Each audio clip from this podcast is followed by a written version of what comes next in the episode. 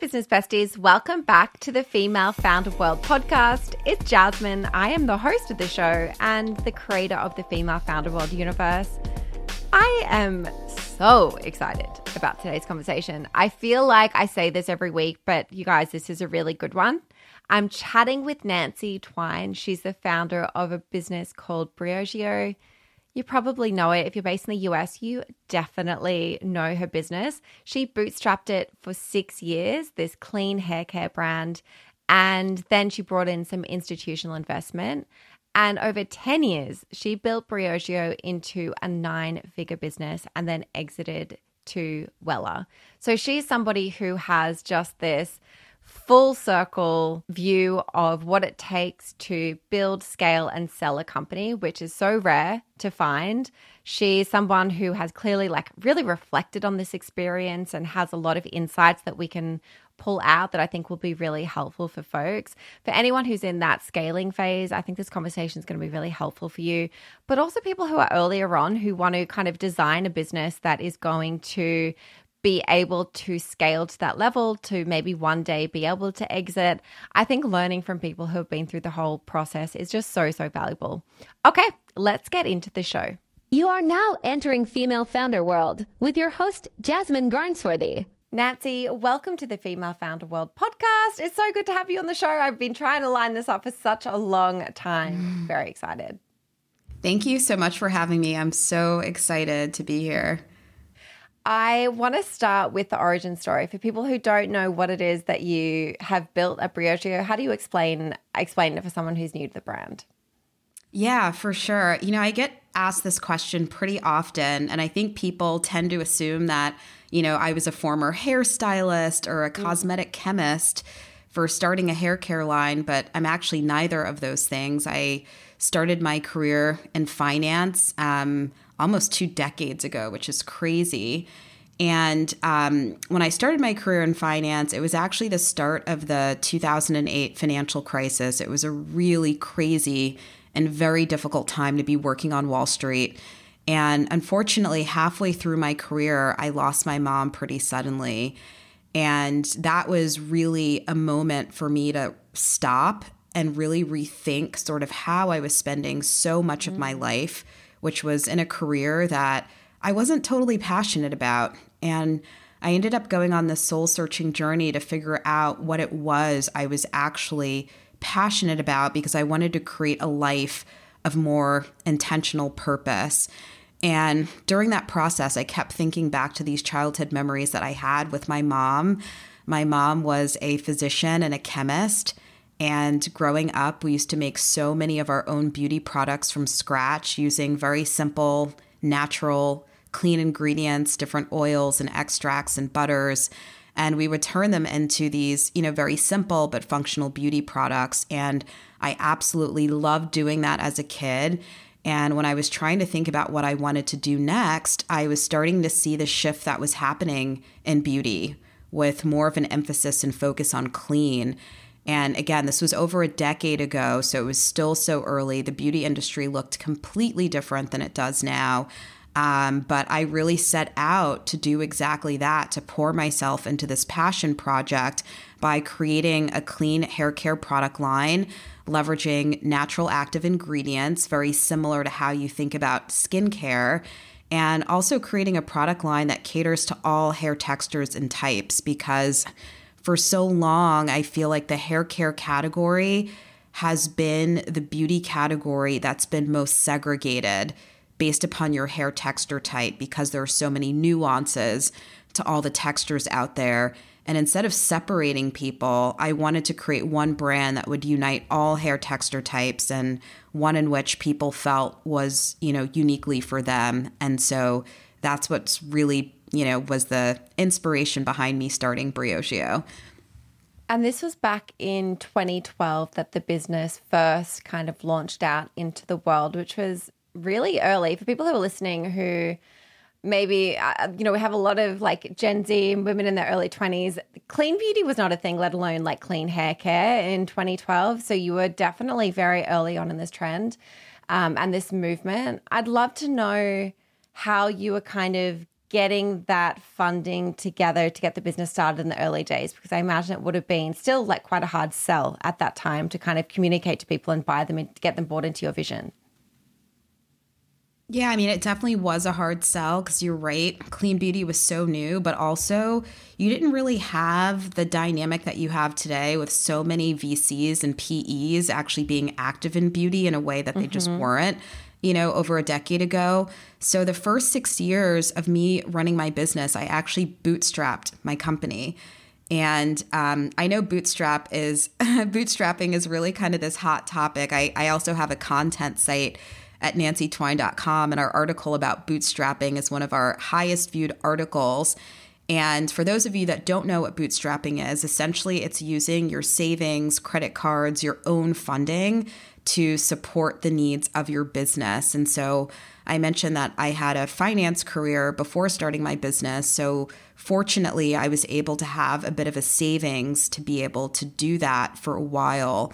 Um, but, you know, bootstrapping is risky because you're putting all of your own money on the line. And, you know, there's so many unknowns when you're navigating a business for the first time. And so that's why after six years of bootstrapping, as the company was scaling and growing and just needed so much more, I decided to de risk by bringing on a private equity investor and you built the business into I was reading, you know, as I was as I was doing some research into what you've built into a nine-figure company in 10 years, which is amazing. But I want to understand before we kind of talk about the scaling phase and uh, the exit phase as well. I want to stay in this early kind of time and understand how you got that traction early on from a marketing's perspective. Like, what were you doing to get the business and the brand out into the world that really worked back in 2012? Yeah, it's a great question because just like the the beauty landscape has changed, so has the marketing landscape. And one of the unique things about when I launched my brand is actually back in 2013. Um, it was actually the rise of the beauty subscription boxes. So mm. the Birch boxes and Ipsies and FabFitFuns of the world. Yeah. And it was quite a phenomenon because for the first time, um, especially people who live in parts of the country that maybe don't have easy access to a Sephora or an Ulta, were able to learn about sort of the newest and hottest beauty products by subscribing to these boxes. And, you know, we were the new kid on the block at the time, and we got a lot of interest from these boxes. And sampling became such a primary and very effective marketing vehicle for the brand. And especially when it comes to something like beauty and hair care, people really want to try it before they buy it. They want to make sure that it actually works for them before they invest um, in, in purchasing a full size. So that became a really smart and successful um, marketing vehicle for the brand early on. And then also a few years later, there was this other phenomenon, which was the rise of the YouTube beauty influencer, which mm-hmm. I remember so vividly.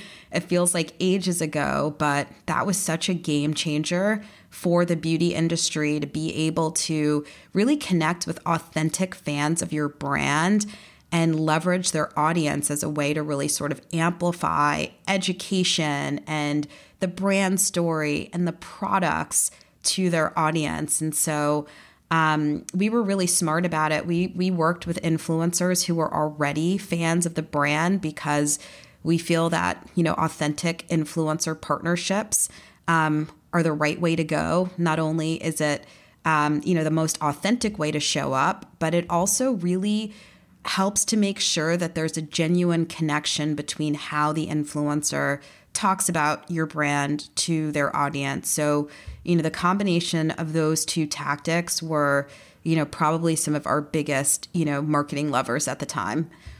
What were some of the early signs that made you think, okay, this isn't just this isn't just an idea that I want. This is something that's going to be really big. Looking back, are there are there a few things that you think you can pull out that were signals that what you're building was going to work? Yeah. So our first major retailer was Sephora. And at the time, their hair care category was so small, but we were really gaining traction, um, you know, especially against some of the bigger, more established brands in the category. We started rising through the ranks and, you know, had the number one hair mask and the number one shampoo. And amazing. You know, when we launched Scalp Revival, totally, you know, Scalp Revival uh, launch back in 2017 was a game changer. Briogeo was the first prestige brand to launch a scalp collection in hair care, and we really became a pioneer of the skinification of hair movement. And that really put us on the map with the beauty editors. And it was really after that launch of Scalp Revival that we started winning more awards and you know, press started actively, you know, seeking us out as a leader in hair care. I saw that you launched into Sephora, I think it was in 2014, which is a very quick turnaround from launching your D2C and actually launching the business into getting into Sephora. Not many brands are able to do that. How did the partnership come about and what lessons do you have from kind of that first enter into Sephora? Yeah, so the partnership came about very organically. I met the buyers at Sephora at a big trade show right before I launched Briogeo. And it was very evident that what we were doing from an ingredient standpoint, you know, catering to all hair textures and types, our focus on diversity was certainly something that, you know, was really going to fill a white space opportunity for the retailer. And I always tell other entrepreneurs, you know, when you're pitching to retailers, make sure that you can really articulate sort of that white space that you fill, what makes you different from the other brands on shelf. And how does that translate into you know, sort of more consumer buy in for the retailer. And, you know, because we were so unique and because we were filling that void, Sephora decided to take a bet on our brand. And we launched with Sephora in 2014. They became like our largest retailer. And that relationship was so paramount in helping to build brand awareness, um, helping us think through our innovation pipeline, and to really sort of learn more about who our core consumer was at the time. And I also read that you were profitable very quickly and that your retail partnerships were profitable specifically very quickly.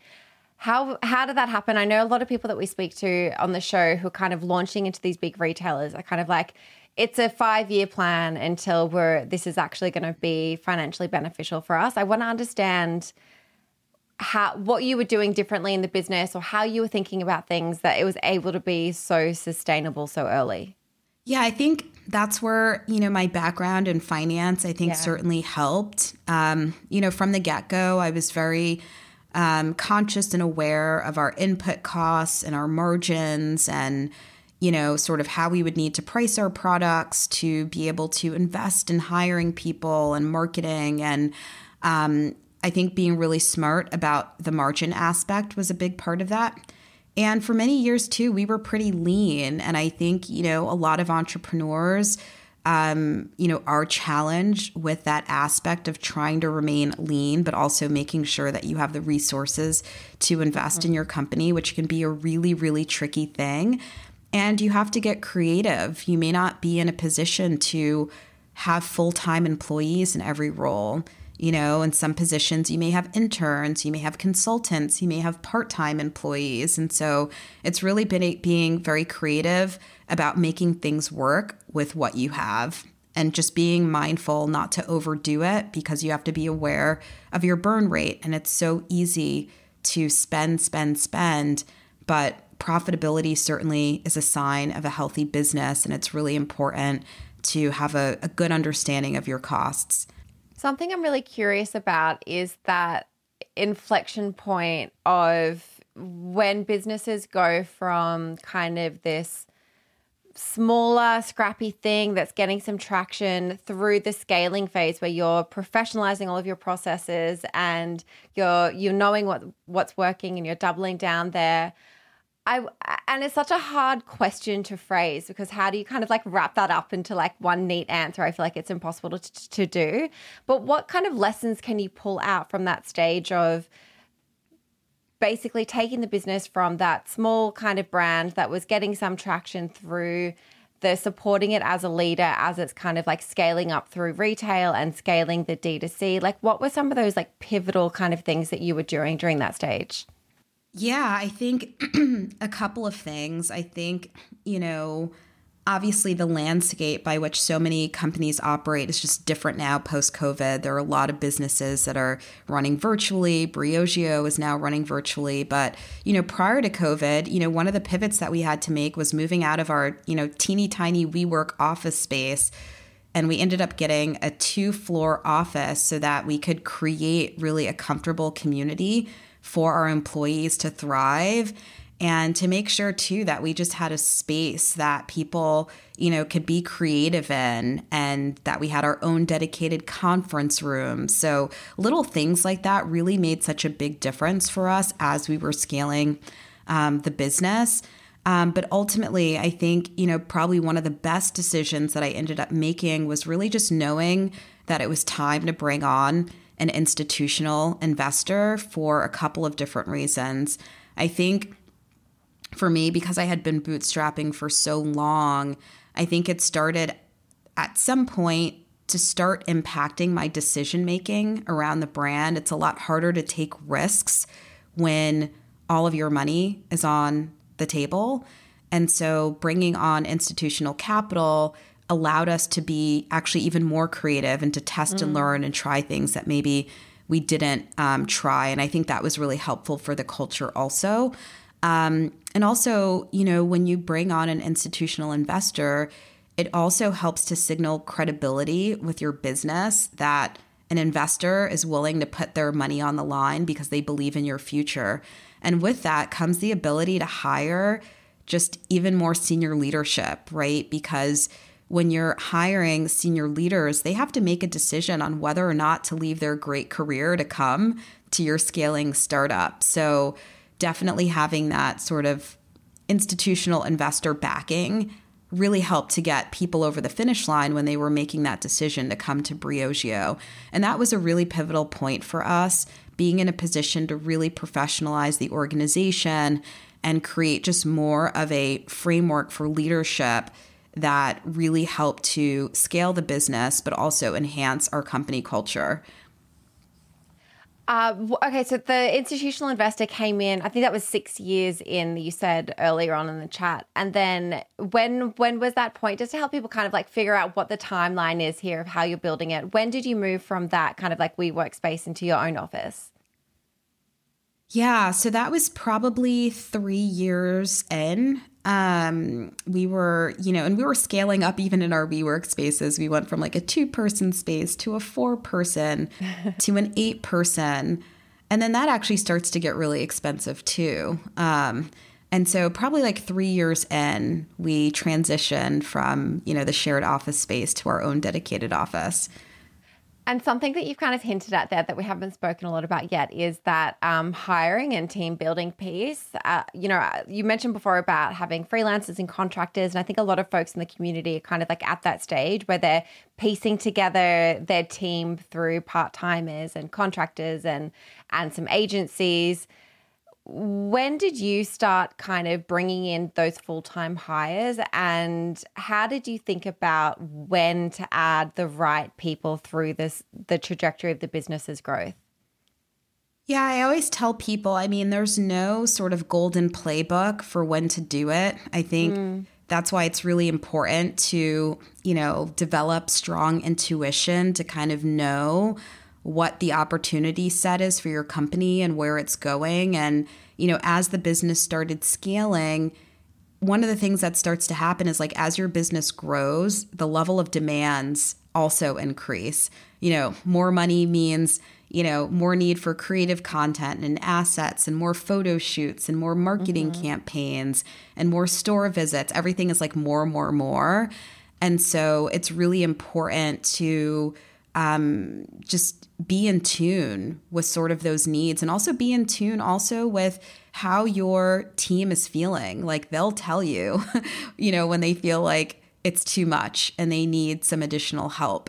And so just being willing to listen and also being um, very futuristic about knowing where your brand is heading will help you determine when it's the right time to start bringing in full time people and for me, too, it was really helpful when I got to the point of actually bringing in leadership because all of those decisions weren't just on me anymore, mm. but my actual divisional leaders were doing a lot of that planning themselves. And so I do think it's a bit of an organic process, but I'm just a big believer in, you know, creating that balance of not hiring too fast so that you don't have a bunch of people who are sitting around with nothing to do and also not being too too lean where people can't do their best work because they're just completely overloaded how do you think about becoming a uh, a better leader yourself? I mean, you look at where the business started and where the business ended up, and I I look at that and I'm like, there's so much professional and personal growth that must happen for you in that process. Were you doing anything formally to kind of up level through all of that, or was it just an intuitive, you're growing as the business is growing kind of process?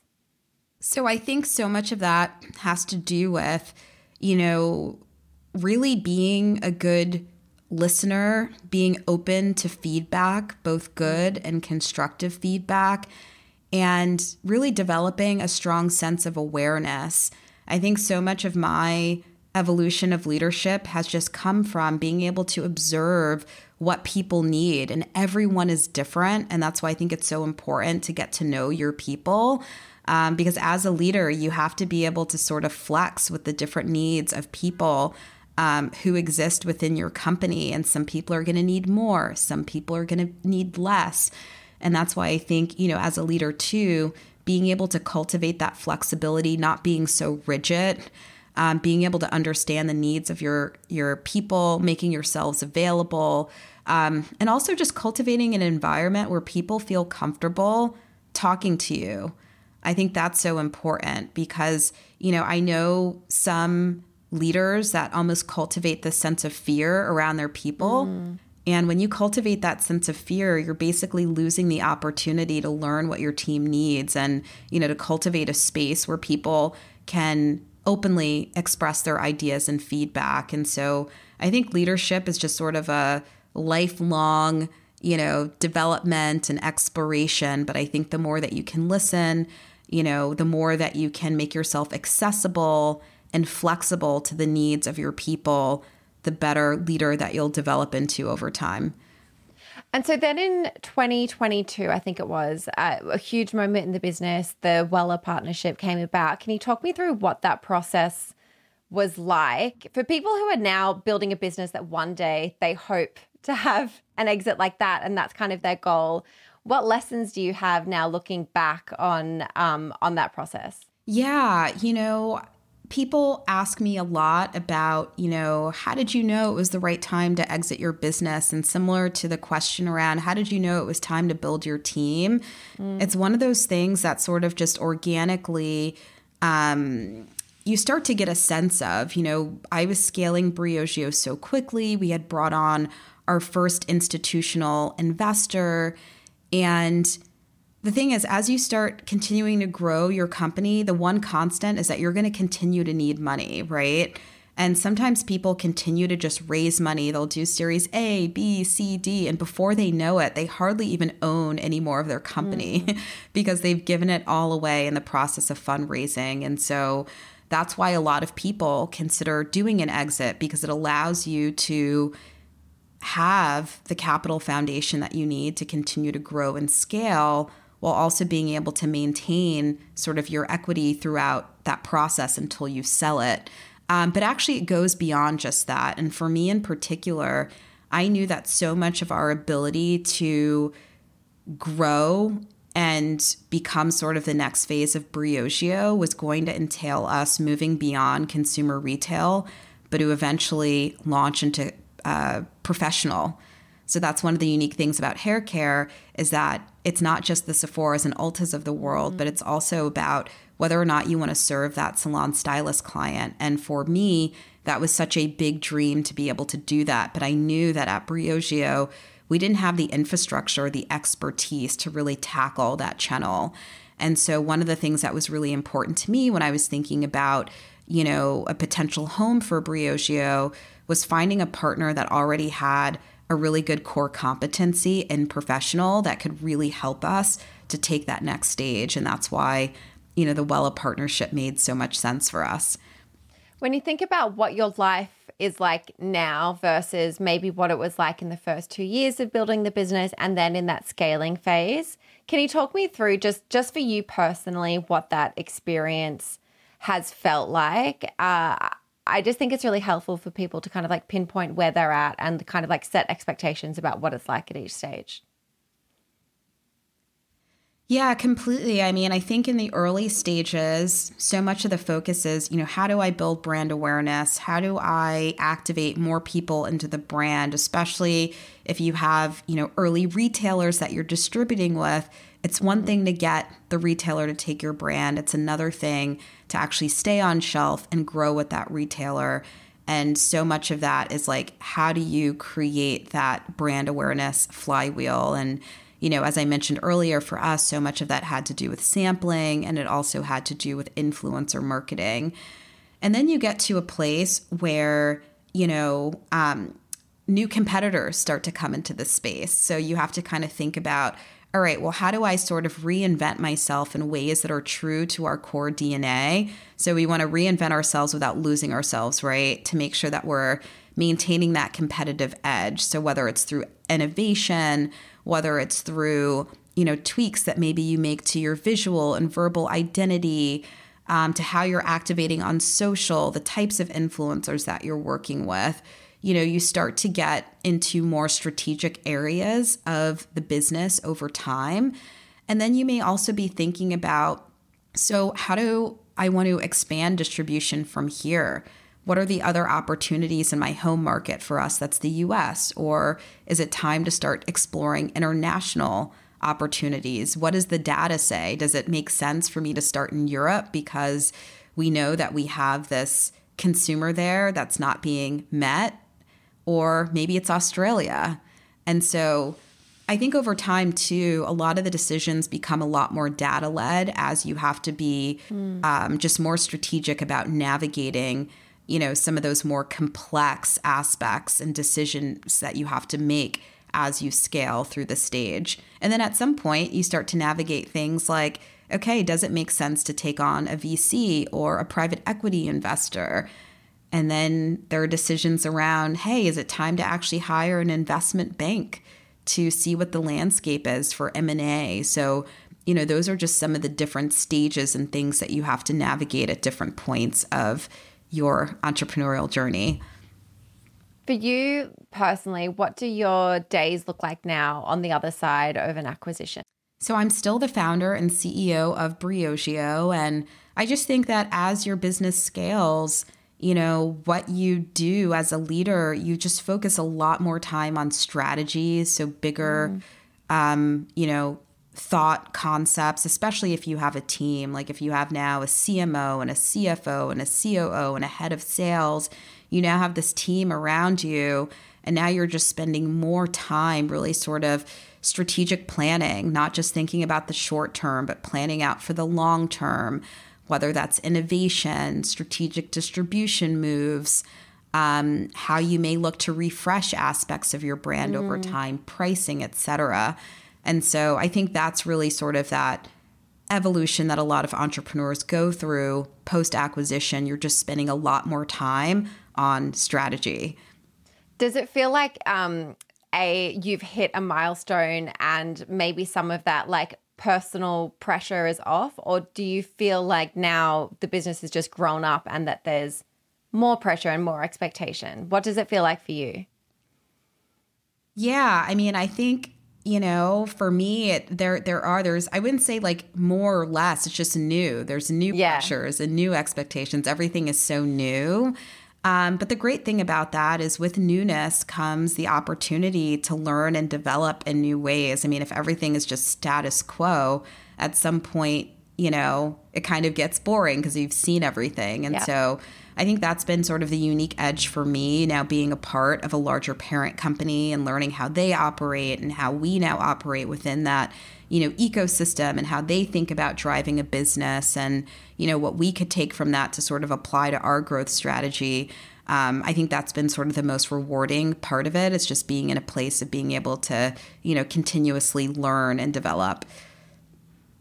Amazing. That's super, um, yeah, it's super interesting to hear because I think people have this idea of like they'll get to a certain stage and then it'll get easier or um, I just need to get here and then everything will be more simple. Or I just like, and that can be as simple as or as small as making my first hire or um, getting my first uh, investor check in. And I just, I feel like it's really important to hear from people who have kind of gone all the way through the process and that maybe the challenges don't necessarily go away. They're just kind of like new challenges and new opportunities and it's not less, it's just different. I think that's like the interesting right. thing to hear. Totally. Mm-hmm. So, the last thing that I ask everyone who comes onto the show and that I'd love to know from you is if you have a resource recommendation or a couple of resource recommendations, we'd love more than one as well. Um, and that can be like a book, another podcast, something that's been helping you really tangibly as as you've been building that you think other founders should go and check out. Yeah, I love this question. Um, so, you know, obviously, it is just my nature, it's my essence, it's who I am. I am an entrepreneur, I am a builder. And when you're of that nature, it means that you do a lot. You know, I'm the founder of my company. That's a very unique role from being the CEO of my company. I also have passion projects like my content site, nancytwine.com. I'm also launching a podcast next month. And these are all things that I want to do. These are all things that fill my cup. But the question is, how do you do it all, right? And I get asked that question a lot too. And I think one of my biggest productivity hacks has been being very intentional about time blocking on my calendar. And essentially, time blocking is scheduling things you need to do in the same way that you would schedule a meeting. So if someone wants to set up time with you, you're going to send out a meeting request to make sure that it's blocked off on the calendar.